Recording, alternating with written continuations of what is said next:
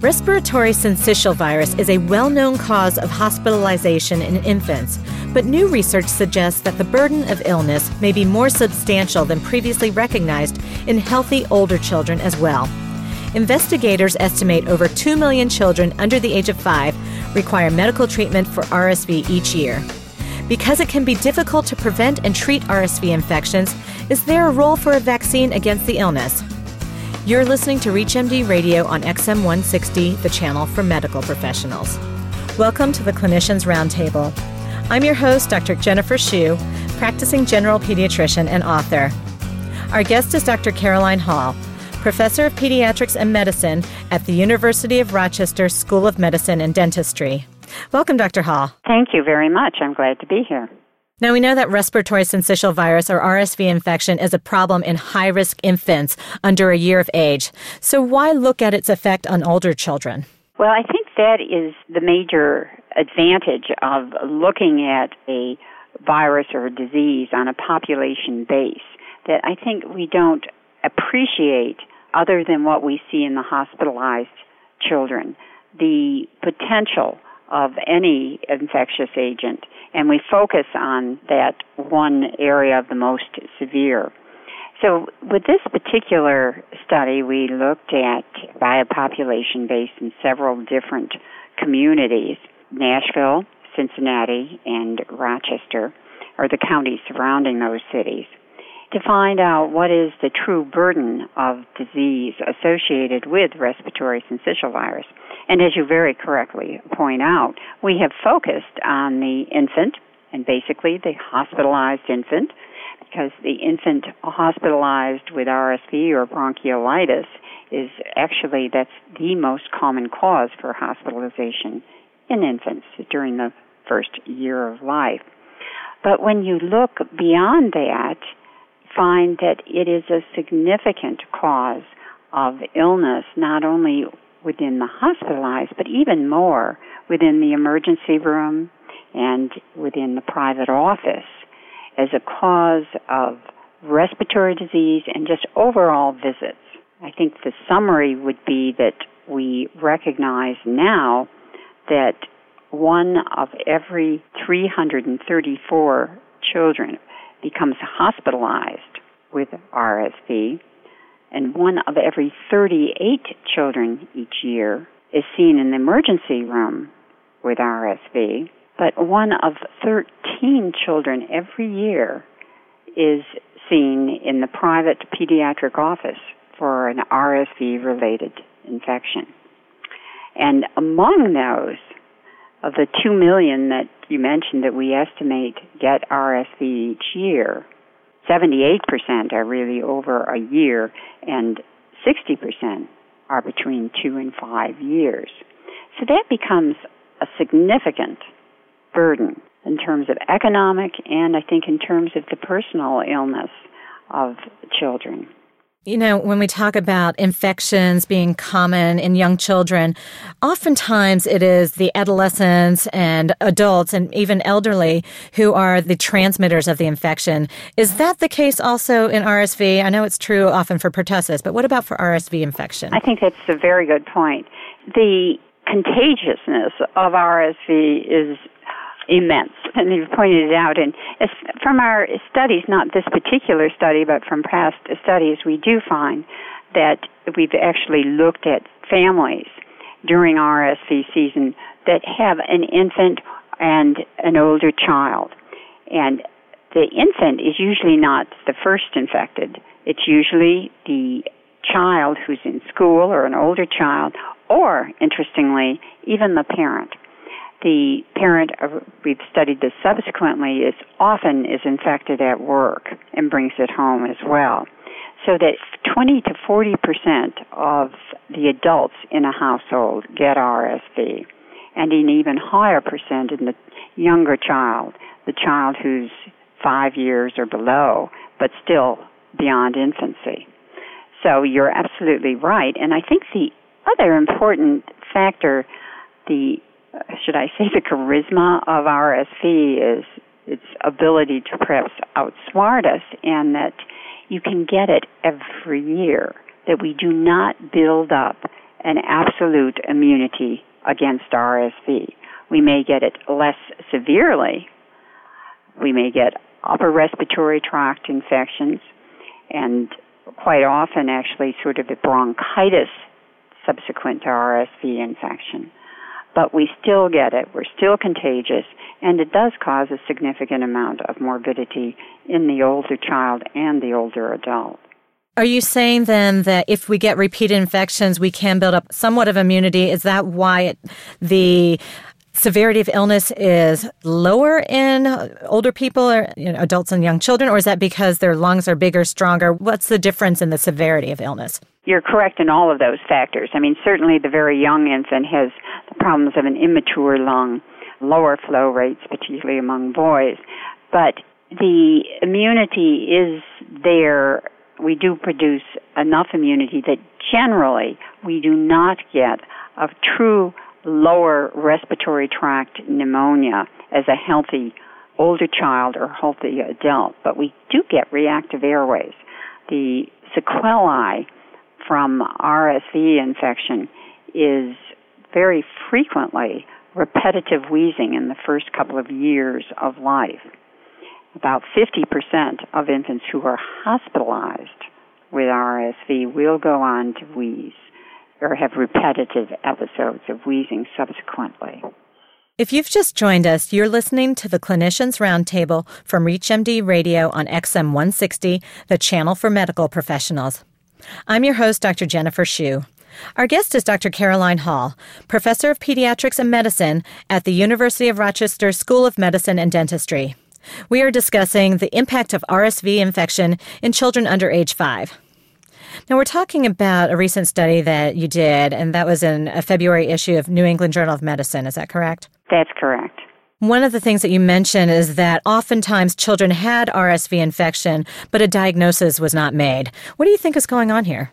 Well, I think that there are two things here that many physicians may recognize that this is a viral infection, possibly RSV because of the season. Most physicians know that the winter season is one very prominent for RSV as well as for influenza and the parainfluenzas, but feel that they do not need or have available an easy means of specific diagnosis. I think the second thing is that about 20% in our study were diagnosed as bronchiolitis and felt that no further specific diagnosis is necessary. But still, that means that 80% were not diagnosed with a highly related RSV infection. And I think the other thing that is of potential interest here is that we've talked about a little bit about the severity in the older age groups, particularly, of course, at the other end of the age spectrum, the elderly adult. But even among these young, previously healthy children, and I think that's the point to be made that most of these children, whether hospitalized, severely ill, or not, were previously healthy. And that, secondly, these children are of fair severity even when they're seen as outpatients. There was not that much difference between the severity of a child who was seen in the private physician's office and that was who was seen in the emergency room. The majority of these children had wheezing, difficulty in breathing was in 60 or 70 percent of them, and yet they were cared for on the outpatient basis. Did you find that there was a difference in the diagnosis of RSV in the outpatient setting versus inpatient or emergency room setting? Yes, mostly within the hospitalized and versus the private office and ED. But particularly the inpatient service is much more likely to get a rapid test for RSV, which is nevertheless a screening test, but when used properly during the peak of the season has a fair amount of sensitivity and specificity. And you're right that those are more frequently obtained, more available, but they were infrequently used in the outpatient, only 3%. Here we are, we're diagnosing a child with bronchiolitis in the office, for example, and we're right. not maybe testing for RSV. Then we send them back home. They go on play dates, they go to childcare. Do we need to do a better job of identifying them so that they're not spreading it, or is it inevitable that everyone's going to get RSV? Well, I could say that I'm in some ways a pessimist and in some ways fascinated and an optimist that there is potentially a way we can protect some of these children. But at the moment, it is highly contagious and that we can only assume, which we know, that practically all children get RSV within the first one or two years of life. And as I mentioned, they can get it repetitively. And it's almost impossible to protect and diminish significantly the spread within close contacts, within schools, daycare, or even within the home. But when you're talking about the really high risk infant, the premature infant, the one who has chronic lung disease, then I think maybe some home control of infection control is probably really worth stressing. I think we all know that we got to wash our hands, we shouldn't leave dirty Kleenexes around, that sort of thing. And RSV is really spread by close contact with those secretions. And those secretions may be on a countertop, on a toy, on the railings of a bed or anywhere. And when we touch those, and then as we all do, we rub our eyes and we touch our nose, and it's inoculated that way. So that we hand washing is of prime importance. I know we also promote breastfeeding and avoidance of cigarette smoke, but what about monoclonal antibody, which is palivizumab or RSV immune globulin, to protect those high risk infants from RSV infection? Well, there is palivizumab. The general RSV IG hyperimmune globulin is not available. So that palivizumab is as you know, obviously a monoclonal, humanized mouse monoclonal antibody specifically for the F protein, which is the major immunoprotein in RSV. And it is effective in the studies that have been done in reducing hospitalization. In other words, reducing severe infection, not necessarily reducing infection altogether. That's less important in some ways because maybe it gives some immunity. But it's highly expensive and it really needs to be narrowed to those who are most at risk. And of course, as you're getting it, that's where the controversy occurs to balance the potential benefits with the cost and those that are most severely in need of it because it's limited in amount and it's just the health cost of it.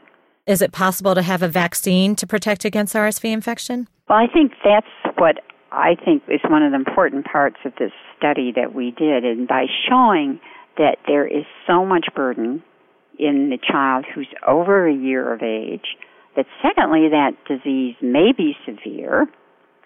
And I think thirdly, that a lot of those are, in fact, the vast, vast majority are previously healthy children that you can't identify by a risk factor ahead, that a vaccine could be available and maybe even is available in terms of the ability to produce it and those that have been looked at as candidate vaccines for an age group that is over a year of age we haven't even thought about that. Our strategies have really been aimed at looking at the child in the first year, which still is the most important in terms of hospitalization and severe infection.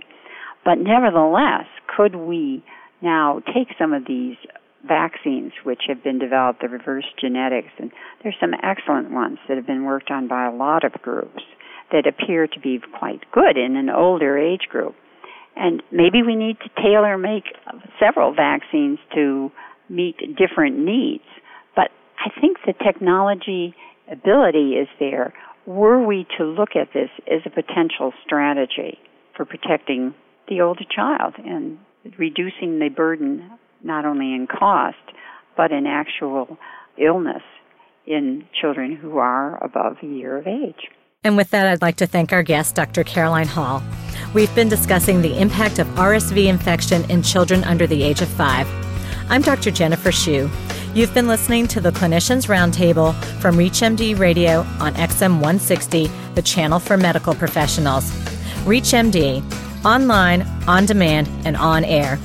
Please visit us at ReachMD.com and thank you for listening.